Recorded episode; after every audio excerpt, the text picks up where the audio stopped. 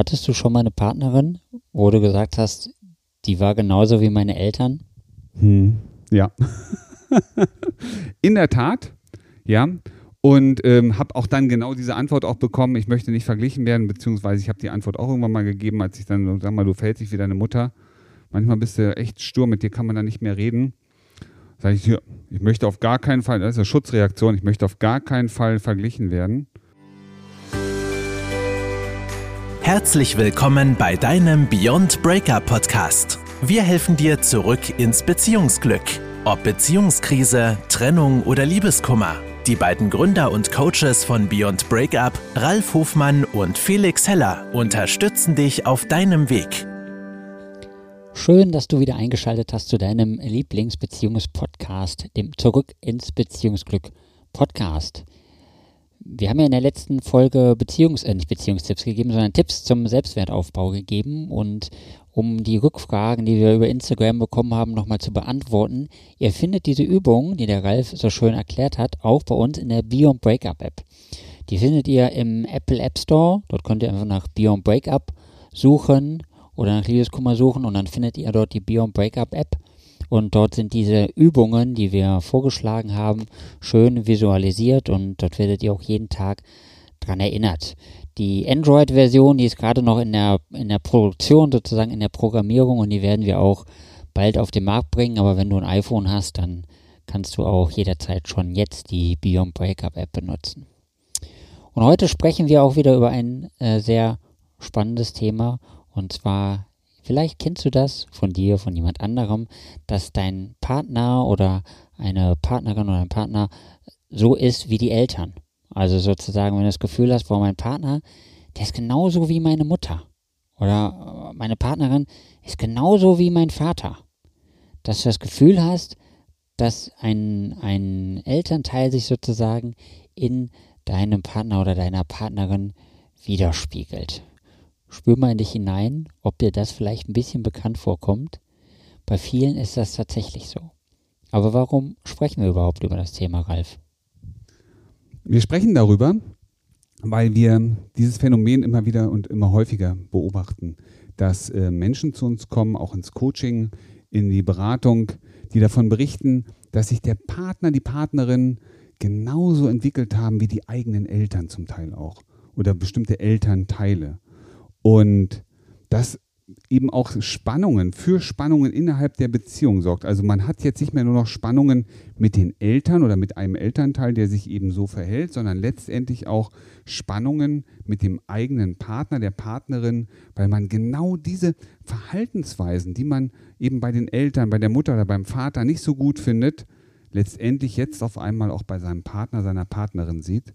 Und das führt, wie gesagt, eben zu diesen Spannungen.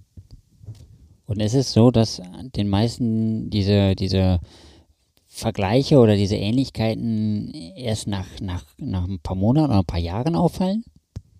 In den meisten Fällen schon, in der Tat. Und dann kommen auch, du hast das Wort Vergleichen gerade gesagt. Und das ist so spannend, weil das ist nämlich die Aussagen, die dann gegenüber dem Partner, der Partnerin ganz schnell getroffen werden. Ne, also Rückspiegelung, bitte vergleich mich nicht mit deiner Mutter, vergleich mich nicht mit deinem Vater. Ja, wenn du dann sagst, du, sag mal, du bist ja wie meine Mutter oder du bist wie deine Eltern, das mag ich auch nicht, wie die sich verhalten.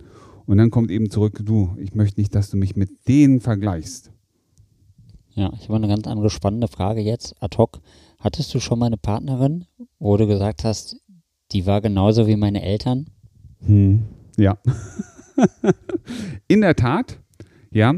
Und ähm, habe auch dann genau diese Antwort auch bekommen, ich möchte nicht verglichen werden, beziehungsweise ich habe die Antwort auch irgendwann mal gegeben, als ich dann, sag mal, du fällst dich wie deine Mutter.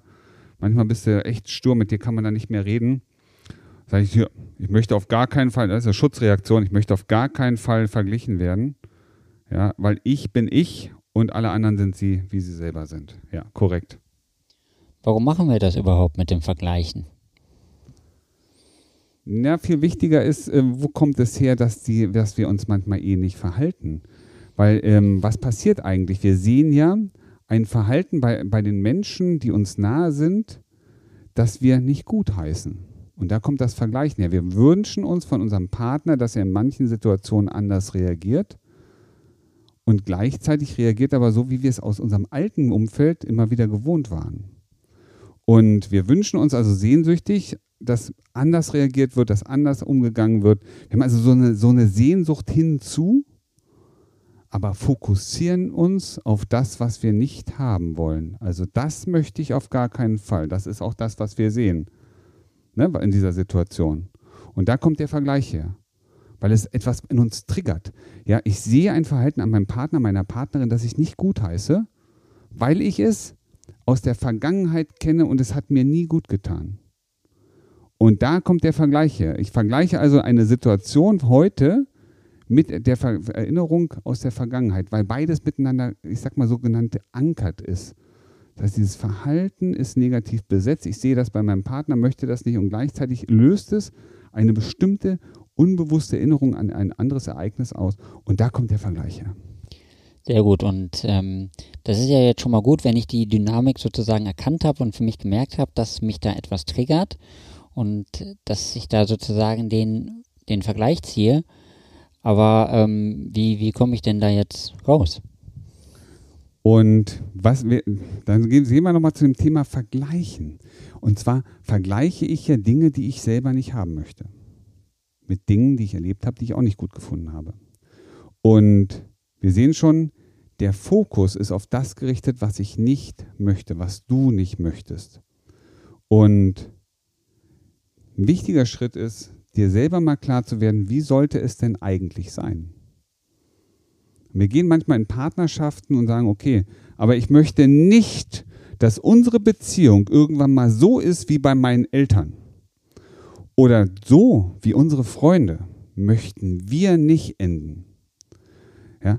Und die wenigsten gehen dann und sagen, pass mal auf, also das da hat mir nicht so gut gefallen. Ich wünsche mir meine Beziehung auf diese Art und Weise. Ich möchte, dass es sich so anfühlt, dass wir ne, immer diese Verbundenheit spüren, dass wir offen miteinander umgehen können, dass wir ehrlich darüber reden, weil wie wir gerade empfinden und versuchen, ein Verständnis für den anderen zu entwickeln, um gemeinsame Lösungen zu finden. Als Beispiel.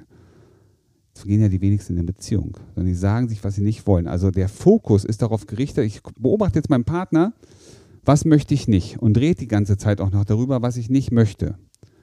Und ähm, wir kennen das alle, das ist wie mit kleinen Kindern. Kletter nicht auf das Gerüst. Was macht das Kind? Es klettert darauf. Du sagst, renn nicht über die Straße. Was macht das Kind? Es rennt über die Straße. Ich werde es nie vergessen. Julian, bitte tritt jetzt nicht gegen den Ball. Und was hörst du? Klirr. Die Scheibe ist durch. Also es gibt kein Bild. Wir denken ja in Bildern. Und es gibt kein Bild für das Wort nicht. Also was machen die Kinder? Die latschen los, die treten gegen den Ball, die laufen über die Straße. Und so ist das natürlich bei uns Erwachsenen genauso. Ich höre ja, das nicht überhöre ich ganz schnell. Und ähm, ich möchte nicht, dass wir so sind wie meine Eltern. Ah, so wie die Eltern. Alles klar, okay. Ja, und dann ist das, das Kind im Brunnen gefallen. Weil unser Unbewusstes, nicht das Bewusstsein, sondern unser Unbewusstes langsam darauf hinarbeitet, äh, uns entsprechend anzupassen, die, ich sag mal, die sogenannte Prophezeiung auch zu erfüllen. Und jetzt kennen wir das ja alle, dass wir gewisse Dinge im Leben öfter wiederholen müssen, damit sie auch Realität werden. Wie oft darf ich das mit dem Nicht denn jetzt wiederholen in meiner Beziehung, damit es nicht dazu kommt, dass meine Partnerin so wird wie meine Mutter? Es ist ja nicht nur allein das Wort nicht sondern es ist ja auch schon allein der Fokus auf den, den ich selber setze, auch unbewusst. Und ähm, wenn, wenn ich bestimmte Sachen nicht möchte und ich die nicht gut finde, dann schaue ich ja auch immer, sehe ich die irgendwo. Ach, ich sehe dann Verhalten, das finde ich nicht gut. Das ist dasselbe Phänomen mit den schwarzen Autos. Ja, du hast ja ein schwarzes Auto bestellt und jetzt siehst du nur noch schwarze Autos. Also das, worauf deine Aufmerksamkeit gerichtet ist, das siehst du. Wir übersehen allerdings dabei alle anderen Autos. Die weißen, die grünen, die roten. Denn wir haben den Fokus auf das Schwarz. Und so ist es natürlich in Beziehungen auch. Ich sage, was möchte ich nicht haben? Und das kann ich fünfmal sagen. Ich kann es auch unbewusst denken, dass ich das nicht möchte. Und achte automatisch, sehe ich das bei meinem Partner? Sehe ich das, was ich nicht möchte in meinem Umfeld? Und damit ist der Fokus gesetzt. Ich habe den Anker dahin geworfen und ich hänge aber an der Leine dran.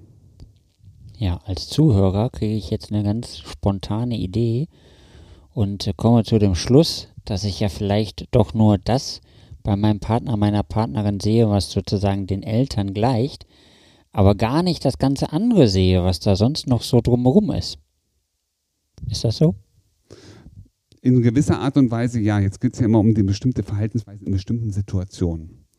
Ja, und ähm, was uns oft verloren gegangen ist, ist ja auch die, die Verhaltensweisen, die wir viel lieber hätten, vielleicht auch ein bisschen zu konditionieren. Konditionieren bedeutet erstmal nichts anderes, sie präsenter zu machen. Das ist so wie beim Pavlovschen Hund. Den kennt ihr alle. Ne? Der hat man immer die, immer, wenn er Essen gekriegt hat, hat man die Glocke geläutet. Und irgendwann hat er schon Speichelfluss, wenn er nur die Glocke hört. Und so ähnlich machen wir das ja auch mit negativen oder positiven Erlebnissen oder Dingen, die wir als positiv oder negativ bewerten. Es findet beides statt. Das Gute und das Schlechte. Aber wir klingeln immer, wenn das Schlechte passiert. Und damit wird der Fokus, die Aufmerksamkeit natürlich auf das gerichtet, was ich nicht haben möchte. Und das produziere ich natürlich auch beim anderen. Wenn wir aber hingehen würden und sagen, ach, bei dem Verhalten, das ich gut finde, gebe ich den Reiz, nämlich die Freude, die positive verbale Kommunikation, ähm, dann würde wahrscheinlich, nicht wahrscheinlich, dann würde automatisch das Verhalten, das ich viel lieber hätte, einfach auch unterstützt. Und ich würde das viel öfter sehen. Erstmal achte ich anders drauf, aber ich gebe dem anderen auch die Chance zu verstehen, dass das das richtige Verhalten ist. Also wir sind in der Lage dadurch, letztendlich auch eine ganz neue Verhaltensweise, ein neues Verhalten, eine neue Reaktion auf Auslöser zu etablieren. Also ist das sozusagen das Einzige, was ich jetzt tun muss, um aus dieser Situation herauszukommen? Oder sollte ich vielleicht doch einfach den Partner wechseln? Ja, du kannst den Partner wechseln. Ja, das kannst du schon machen. Die Frage ist, ob es mit dem nächsten Partner besser wird. Und ähm, ich gehe davon aus, das ist nicht deine erste Beziehung. Und du wirst gemerkt haben, eigentlich im Grunde hm, ist mir das auch schon vorher mal passiert. Und wenn dir das vorher schon mal passiert ist, ja, dass dein Partner sich so in die eine oder andere Richtung entwickelt hat, dann stell dir selber mal die Frage, und das ist die schwerste Frage überhaupt. Was hat das Ganze mit mir zu tun? Was trage ich dazu bei, dass mein Partner sich so entwickelt? Wir, wir, wir neigen so schnell dazu, den Finger zu nehmen, auf den anderen zu zeigen und zu sagen, ja, du bist ja wie meine Mutter. Ja, und jetzt fragt der andere zurück, ja, Schatz, und was hast du dazu beigetragen, dass ich so werden konnte? Wir leben in bestimmten Umfeldern auf. Wir erleben bestimmte Dinge. Das heißt, das prägt uns, auch in unserem Unbewussten. Und manchmal fühlen wir uns in bestimmten Situationen, auch wenn die sich blöd anfühlen, fühlen wir uns aber sicher, weil wir wissen, wie wir mit solchen Situationen umgehen. Und manchmal provozieren wir ganz unbewusst bei unserem Gegenüber, bei uns anderen Menschen genau das Verhalten, das wir eigentlich nicht gut finden. Also ist der Ratschlag, habe ich das jetzt richtig verstanden, dass wir zuerst immer mal auf uns schauen sollen, bevor wir auf unseren Partner, unsere Partnerin schauen. Das jedes Problem fängt erstmal bei mir selber an, denn ich habe ja das Problem mit dem anderen. Ne, es, wenn, es, wenn mich das triggert, was der andere tut, darf ich mal fragen, hey, okay, ich finde das Verhalten nicht gut. Was, was ist genau der Grund, dass ich das nicht gut finde? Welche, und jetzt sind wir wieder bei dem Thema Emotionen, ja, welches Gefühl löst denn das Verhalten des anderen in mir aus? Weil den Vergleich zu sagen, ich habe das vorhin schon mal gesagt, das Verhalten von ihm in diesem Beispiel, ja, löst eine Erinnerung an ein Erlebnis von meiner Mutter aus. Das heißt, die Frage also, welches Gefühl ist denn an diesen, diesen, diesen Umstand, an dieses Ereignis gekoppelt? Und bin ich in der Lage, mit diesem Gefühl anders umzugehen? Kann ich das vielleicht auch in seiner Intensität runterfahren? Stell dir mal vor, da ist ähm, diese Emotion, dahinter ist, das kann ja Wut, Trauer, was auch immer das sein. Das kann das Gefühl von allein sein, allein gelassen sein sein. Ähm, dieses sich nicht wertvoll fühlen, was auch immer dahinter steht. Jetzt stell dir mal vor, dieses Gefühl wäre neutral. Wie du mit bestimmten Sachen umgehen könntest. Und was das für dich bedeuten würde, was, was das für dich bedeuten würde, wenn du da anders reagieren kannst. Und dann siehst du schon, es hat viel auch mit dir selber zu tun. Ist das also auch der Grund, ähm, warum, warum in 70 Prozent der Fälle eine Paartherapie nicht funktioniert, weil ich halt immer das bei dem anderen nur die Schuld sehe und nicht bei mir? Also ich möchte dich ganz kurz korrigieren. Also 70 Prozent der, der Paartherapien sind es nicht. Ähm, das sind fast 85 Prozent, die nicht funktionieren. Also die Erfolgsquote liegt knapp bei 17, 15 Prozent, ähm, weil man immer versucht, auf das Verhalten zu verändern. Ja, die meisten Paartherapien sind darauf, nicht alle wohlgemerkt, aber die meisten, viele sind darauf ausgerichtet, eine Verhaltenstherapie durchzuführen. Also verhalte dich mal anders. Und jetzt mal Hand aufs Herz. Echt jetzt. Ja. Wie oft hat dir schon mal einer gesagt, du, wenn du richtig wütend bist, ne? Bevor du laut wirst, bevor du ausrastest, da gibt es hier so Knautschbälle und dann drückst du da ein paar Mal drauf rum. Oder zähl erstmal in Ruhe bis zehn. Hast du bestimmt gehört. Ich, garant, ich bin mir sicher, ganz sicher. Und mal unter uns beiden. Jetzt mal hier in Stress. Wie oft hast du das schon gemacht? Gar nicht? Genau, gar nicht. Weil in dem Moment bist du in einer emotional hochgefahrenen Situation. Du kannst nicht bewusst jetzt sagen, oh, ich bin so sauer. Äh, wo ist denn der Stressball? Warte mal, ich suche den Stressball. Auf die Idee kommst du gar nicht. Da bist du in der Emotion drin. Da, die, die übermannt dich. Du kannst das nicht einfach abstellen. Das heißt, das Zauberwort ist eigentlich, diese Emotion wahrzunehmen und diese Emotion vielleicht neu zu verankern. Das ist das, was die meisten, was den meisten eben nicht gelingt. Ja, das ist nämlich der Grund, warum eine Paartherapie auf Verhaltensbasis so wenig Erfolg bringt, weil wir Module lernen, die wir aber in der Stresssituation nicht anwenden können. Und dann eskaliert es nämlich trotzdem. Deswegen das große Thema ist immer emotionsfokussiert. Das, wonach wir auch arbeiten. Denn wir nehmen die Emotionen und wir machen eine ganz neue Erfahrung daraus. Sodass du in der auslösenden Situation, in dem Stress, nicht mehr denken musst, sondern du wirst merken, es passiert irgendwas. Und das sind Therapien oder auch unterstützende Maßnahmen, die wirklich funktionieren. Und dann sind wir deutlich in der Erfolgsquote über 15 Prozent. Weit, weit, weit, weit, weit, weit, weit, weit drüber. Ja, das war auch direkt meine nächste Frage, die mir schon so auf den Lippen gebrannt hat. Also, wenn ich mehr als 15 Prozent haben möchte, also ne, deutlich über 80, deutlich über 90 Prozent haben möchte, dann komme ich zu dir ins Coaching, oder? Du kannst zu mir ins Coaching kommen, du kannst dir natürlich auch jemand anders suchen, der auf Emotionsbasis arbeitet, aber das Zauberwort ist letztlich, geh in die, du brauchst einen emotionsbasiertes Ansatz und das gibt es bei uns im Coaching auf jeden Fall. Und das Tolle bei uns im Coaching ist natürlich, dass wir denen nicht nur helfen dabei, sondern du, du lernst auch, wie kannst du den Prozess bei dir selber ähm, vielleicht auch in anderen äh, Situationen anwenden. Also wie kannst du dir selber helfen, um dich persönlich in vielen Situationen nochmal neu zu, neu zu positionieren, vielleicht auch eine andere, andere Herangehensweise zu etablieren. Sehr gut. Du hast es gehört. Emotionsfokussierter Ansatz ist das Stichwort.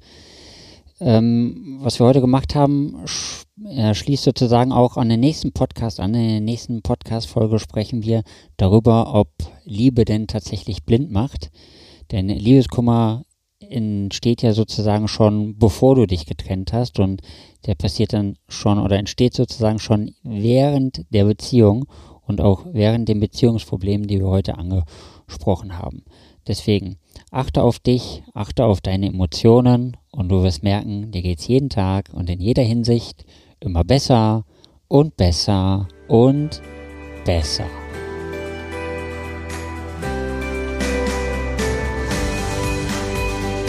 Das war dein Beyond Breakup Podcast. Kennst du schon unser 1 zu 1 Coaching Angebot? Wir helfen auch dir, gestärkt aus einer Trennung herauszugehen oder eine Beziehungskrise erfolgreich zu meistern. Erfahre jetzt mehr über unser Coaching auf www.beyondbreakup.de.